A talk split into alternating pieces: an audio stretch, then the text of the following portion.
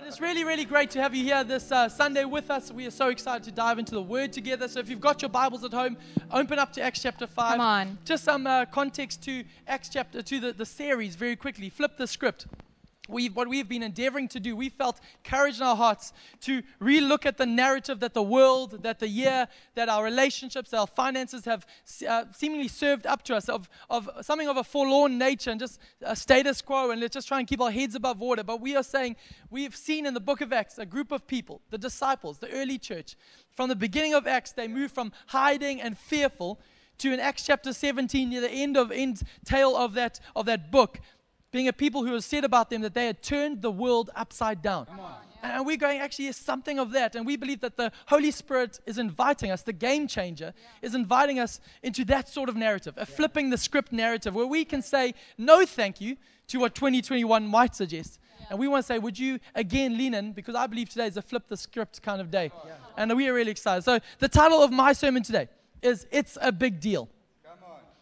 It's Sunday the 14th. You're a church online. It's a big deal. It's a big deal. This is no small thing. This is not a usual thing. This is a faith thing. And I want to say, well done, Life Changes Church. Well done, friends and family. It's a big deal.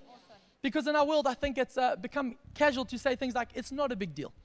And, and at some level, it's a good thing. South Africans, I love the way we are, uh, we are robust people. You know, Eskom can come, and no matter what stage of load shedding they may uh, just throw in our laps, we don't know where it's coming from. One, two, three, four, five. We're like, it's, it's not a big deal. It's not a big deal. You know, we've got our torches now, we've got our candles, we've got our generators. Yeah, we can see in the dark. We've gotten accustomed to that. We've even got our Netflix shows downloaded just in case we don't have access to the Wi Fi. It's not a big deal.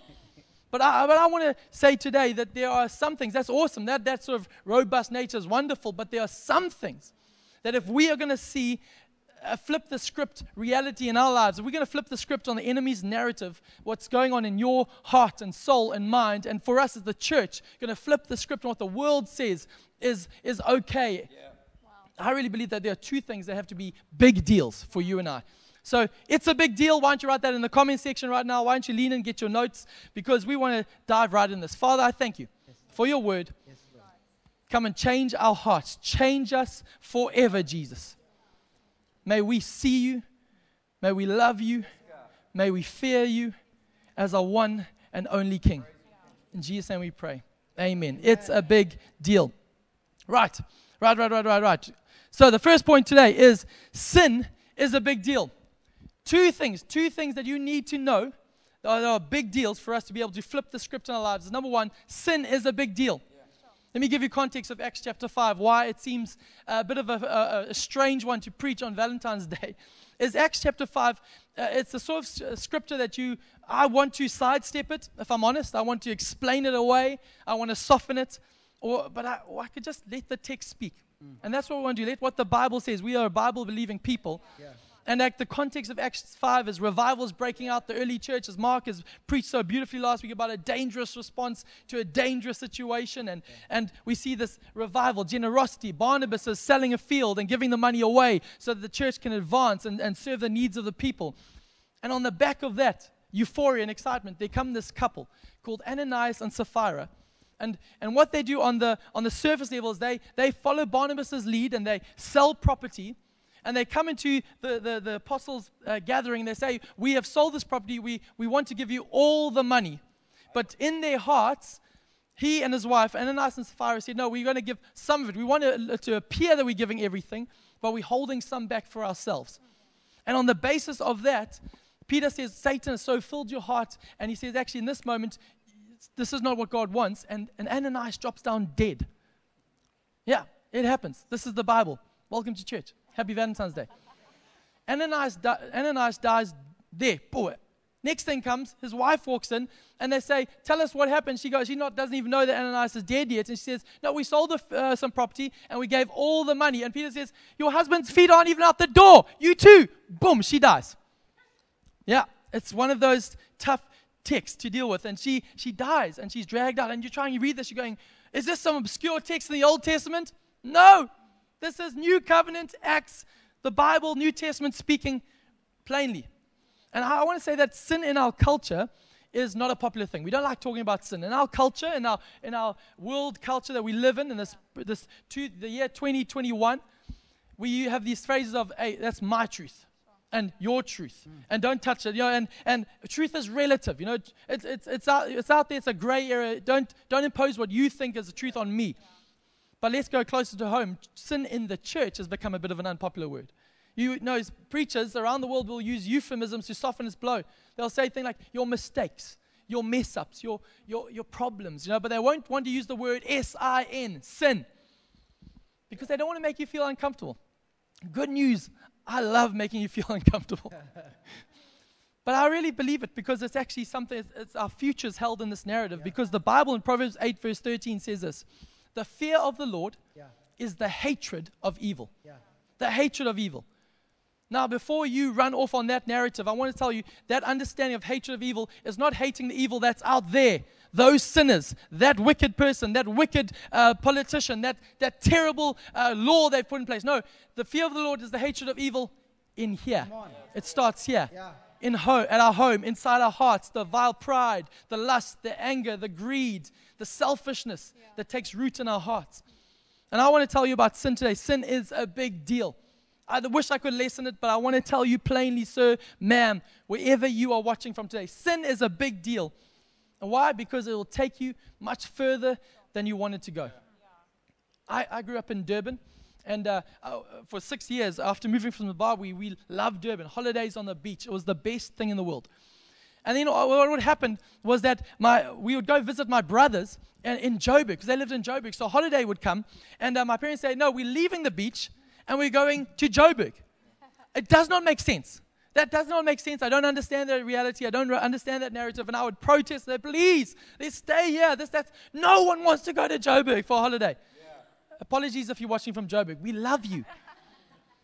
But we'd get in the car and I would there for lawn, red-headed teenager in the back, sulking, moaning, going up the N3 towards Joburg. And then we'll see the sign saying N2 Cape Town. I'm like, Mom and Dad, Cape Town, Table Mountain, let's go. It'll be awesome.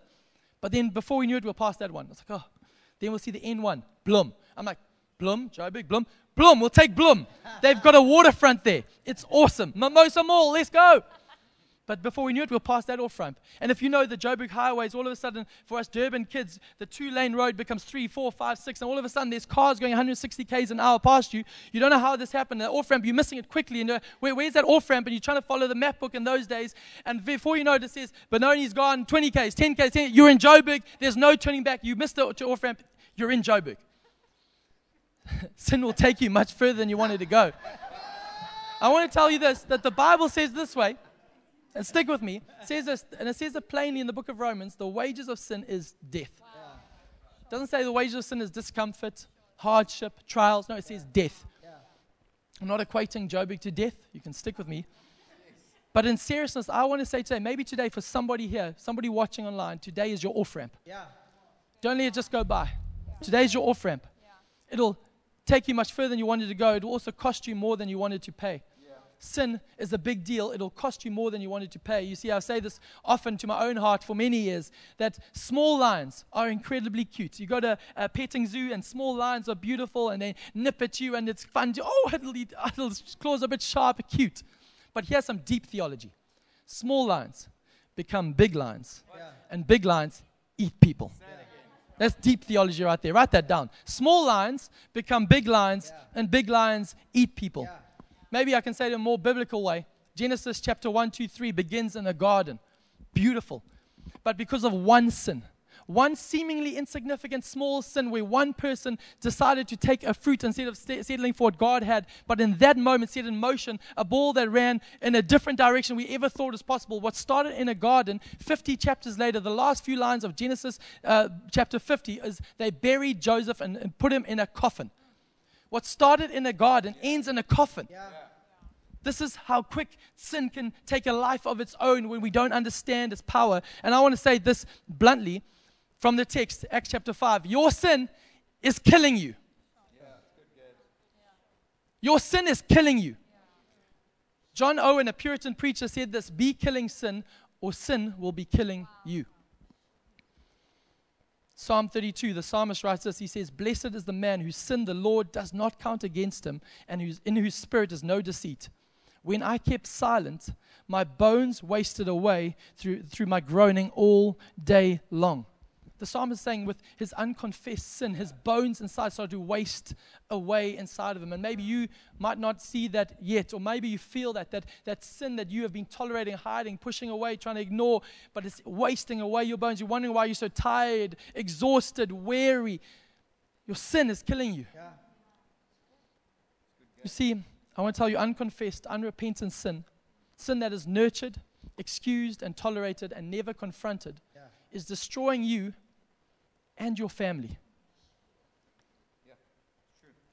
Let me say it this way the shadow of your sin affects more people than you know. Maybe it's you think, no, this is my private battle. Present right now and future. Maybe you're not married yet. Maybe you don't have children yet. What, what, you re- what you sow, you reap. I wish I could say it, dress it up m- uh, more in a different, more palatable way, cloak it up, but uh, it would be unloving to do so because I want to tell you the shadow of your sin affects more people than you know. And here, here's the line you can choose your sin, but you can't choose its consequences. You can choose from the menu what you want to do, but you can't choose the consequences of that sin. And I want to say it this way stop excusing it as it's just me, it's just my personality, it's just my weakness, it's just what everyone does. Today I speak so clearly. Maybe it's just to one person today, but I believe it's for many. Confess it, delete it, Yeah. end it, Yeah. bring it into the light. Yeah. Today is your day. Because Genesis chapter 4 says this way sin is crouching at your door and is eager to control you. But I believe that as we understand that sin is a big deal, not just push it aside, but confront it head on, we can flip the script on what the enemy has planned. We can flip the script today. That narrative that has been yours for years, secretly or publicly, the narrative of alcoholism, of porn addict, of, of, of, of brokenness, of anger, of flying off the handle, of greed, of, of stealing money, that, are, that, that, that pride that's been in your heart, that racism in your heart, that narrative that has defined you can be flipped in a moment when you recognize that sin is a big deal. It's not a small thing. The enemy wants to keep you small. He wants to keep you in shame. He wants to keep you in submission to sin, dragging you around. But we have to acknowledge, flip the script. Sin is a big deal. Thank goodness that's not the end of my preach. Point two is that Jesus is a bigger deal. I love this text. Verse 11 of Acts chapter 5 poof, Ananias is gone. Poof, Sapphira is gone. It's hectic. It says, verse 11 Great fear gripped the church and everyone else who heard what happened. Great fear gripped the church. Now, that word there, fear, is not a fear of being caught out. It's not a fear of being found out. It's not a fear about what would people think of me if they knew X, Y, Z. No, no. That great fear is a fear of the Lord. The Lord. And you know what was on the back of the response of that great fear? If you keep reading, it's just this incredible narrative, this, uh, this incredible story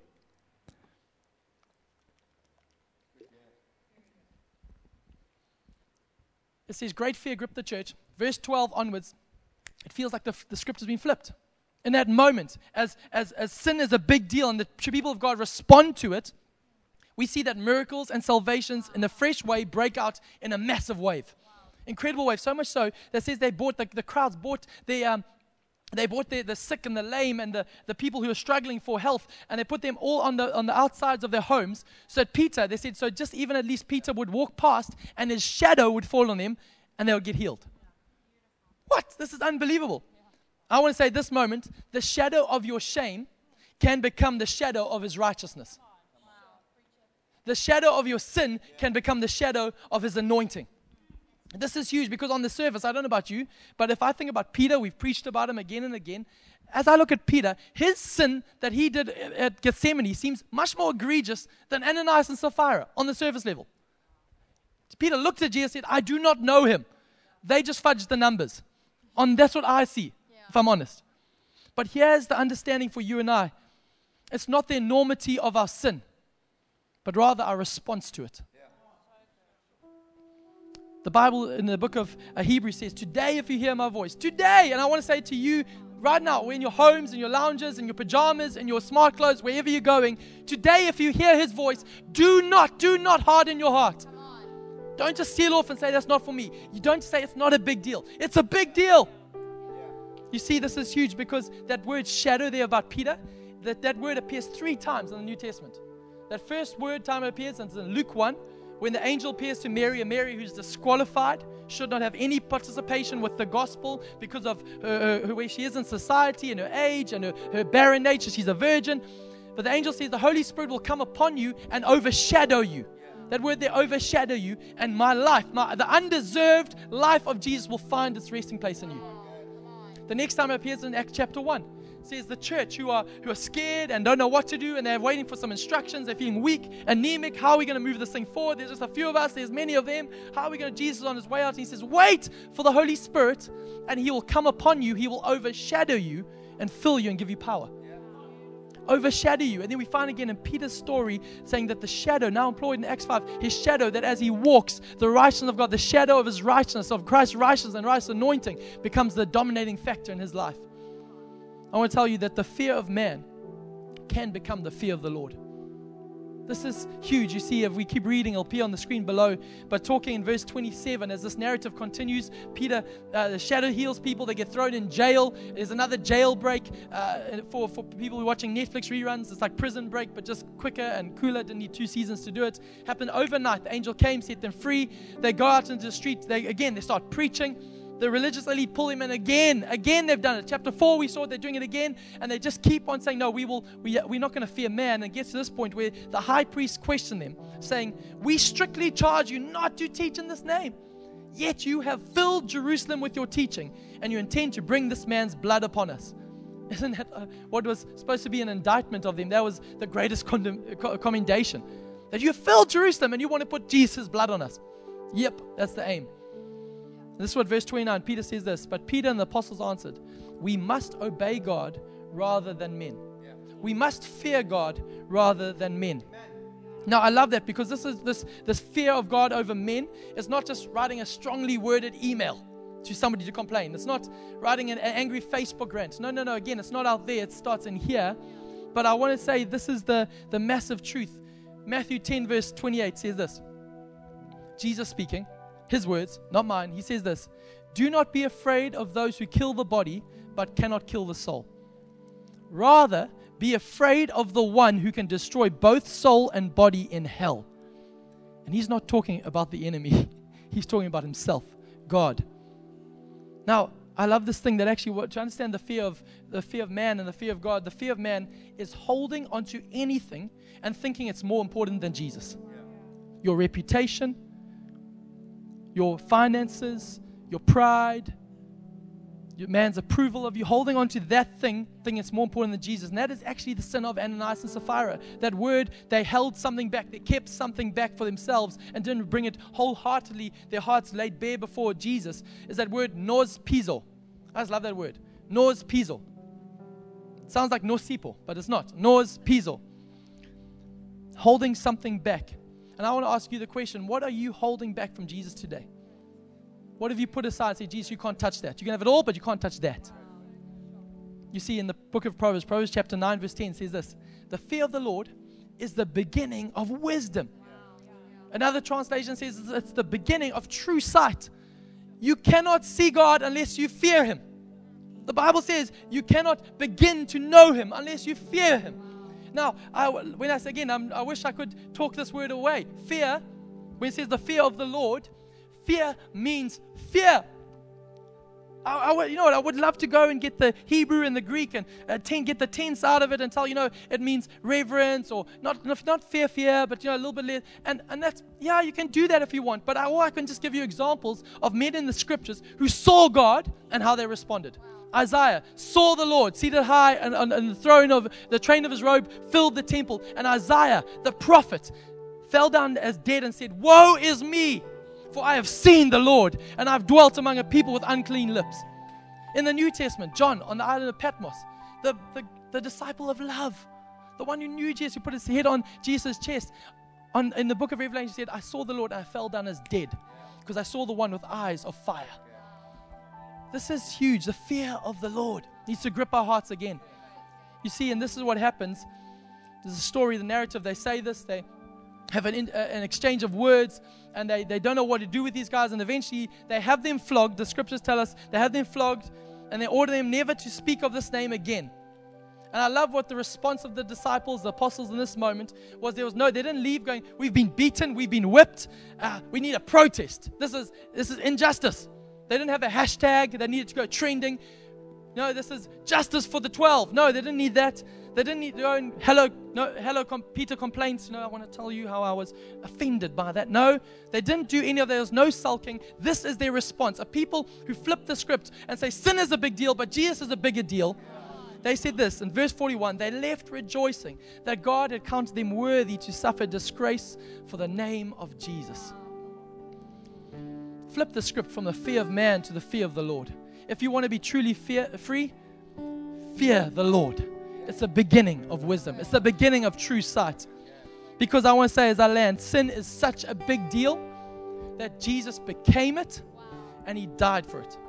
Now, before I rush on, I, I, as I was prepping to preach last night, I wept. I could not get past this point to say, Jesus died for your sin. Your sin was put him, put him on the cross. My sin put him on the cross. Jesus died. I want to say his blood shed on that cross is the only reason that the black filth of my sin, of your sin, can be washed away. Jesus is a bigger deal because sin and death could not hold him. Let me tell you this that when he died, he died a death on our behalf. He became sin. But then the scripture tells us that he rose again from the dead. And for the first time in history, the first time in history of history, a man walked up to the gates of heaven. He walked up as a man on our behalf. He walked up to the gates of heaven. No man had dared approach those gates. No man had ever come close. But this man of glory walked up to the gates with his eyes ahead of him. And he said these words. He came to his closed gates that separated God and man because of our sin. He said this Lift up, you, he- oh, you lift up your heads, O gates. Be lifted up, you ancient doors, that the King of glory may come in. And I want to tell you, behind those doors, all of heaven was in shock and silence. They did not know what to do until one angel I can imagine lifted his head and, and yelled to his doors, Who is this man? Who dares approach these gates? No man has come and laid his hand on the latch of this door. No one's ever come anywhere close. Who is this King of glory? He asked. And I want to tell you, the Lord, the Messiah, the Christ, the Son of God, the man for us cried out in that moment, Who is this King of glory? The Lord strong and mighty, the Lord mighty in battle. Lift up your heads, O gates, and lift them up, O ancient doors, that the King of glory may come in. And I tell you, as those doors opened, everything that had been made in heaven and earth fell on their face. All hail the power of the name of Jesus. All hail the Lamb upon the throne. And let me tell you, he started to walk up those steps, walking up resolutely to up his father, climbing the steps of his throne, the, the throne that makes Solomon's temple look like paper mache as he walked up step by step by step. And he sits down next to his father, and as he sits there as divine right, he says to his father, not as a question, but as an affirmation of what he had done. He said, Father, it is finished. And his father said this, My son, it is finished indeed. Let me tell you, the Jesus that you crucified, the Jesus that I crucified, God has made him both Lord and Christ.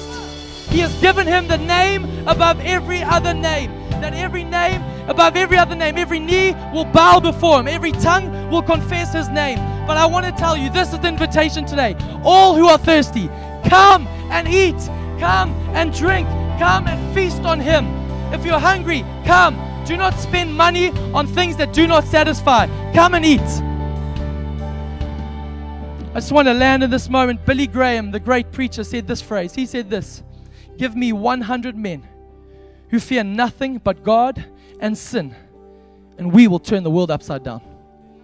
Let me tell you, when I read the book of Acts, I see a group of men and women who are uneducated, who did not have any political clout, had no financial backing that we know of, had no earthly sense of power, but they had a fear of God and a fear of sin. And we learned that they flipped the script and turned the world upside down. Let me say today, today is a flip the script kind of day.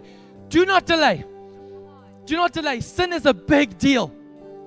Bring it to Him. Confess it. Delete it. Bring it to light. End that relationship. Do whatever you need to do and allow His grace to flood your soul. Because I tell you, revival starts Every revival starts with repentance and the fear of the Lord.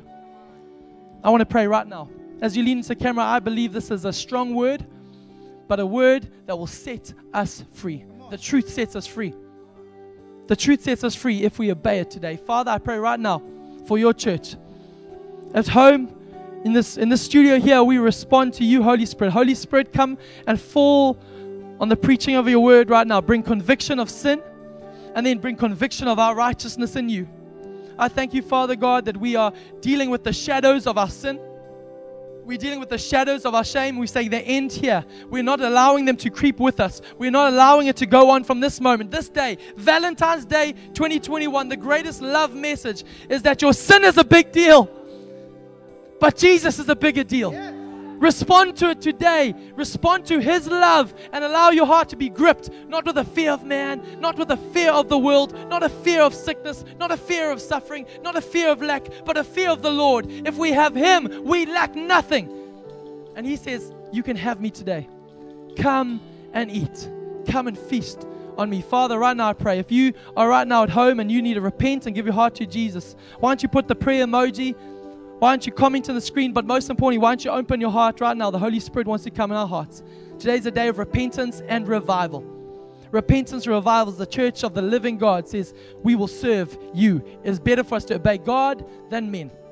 I pray salvations to flow. I pray repentance to flow. I pray right now, Holy Spirit, would you fill your believers? I even pray signs and wonders in the home right now. No one laying hands on the sick, but the shadow of your righteousness would heal believers now.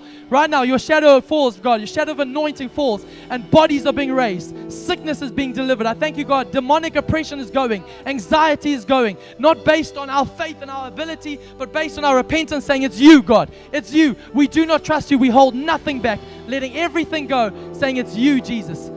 Why not right now in our home? Why don't you start to begin to worship Him? Allow His presence to fill you afresh.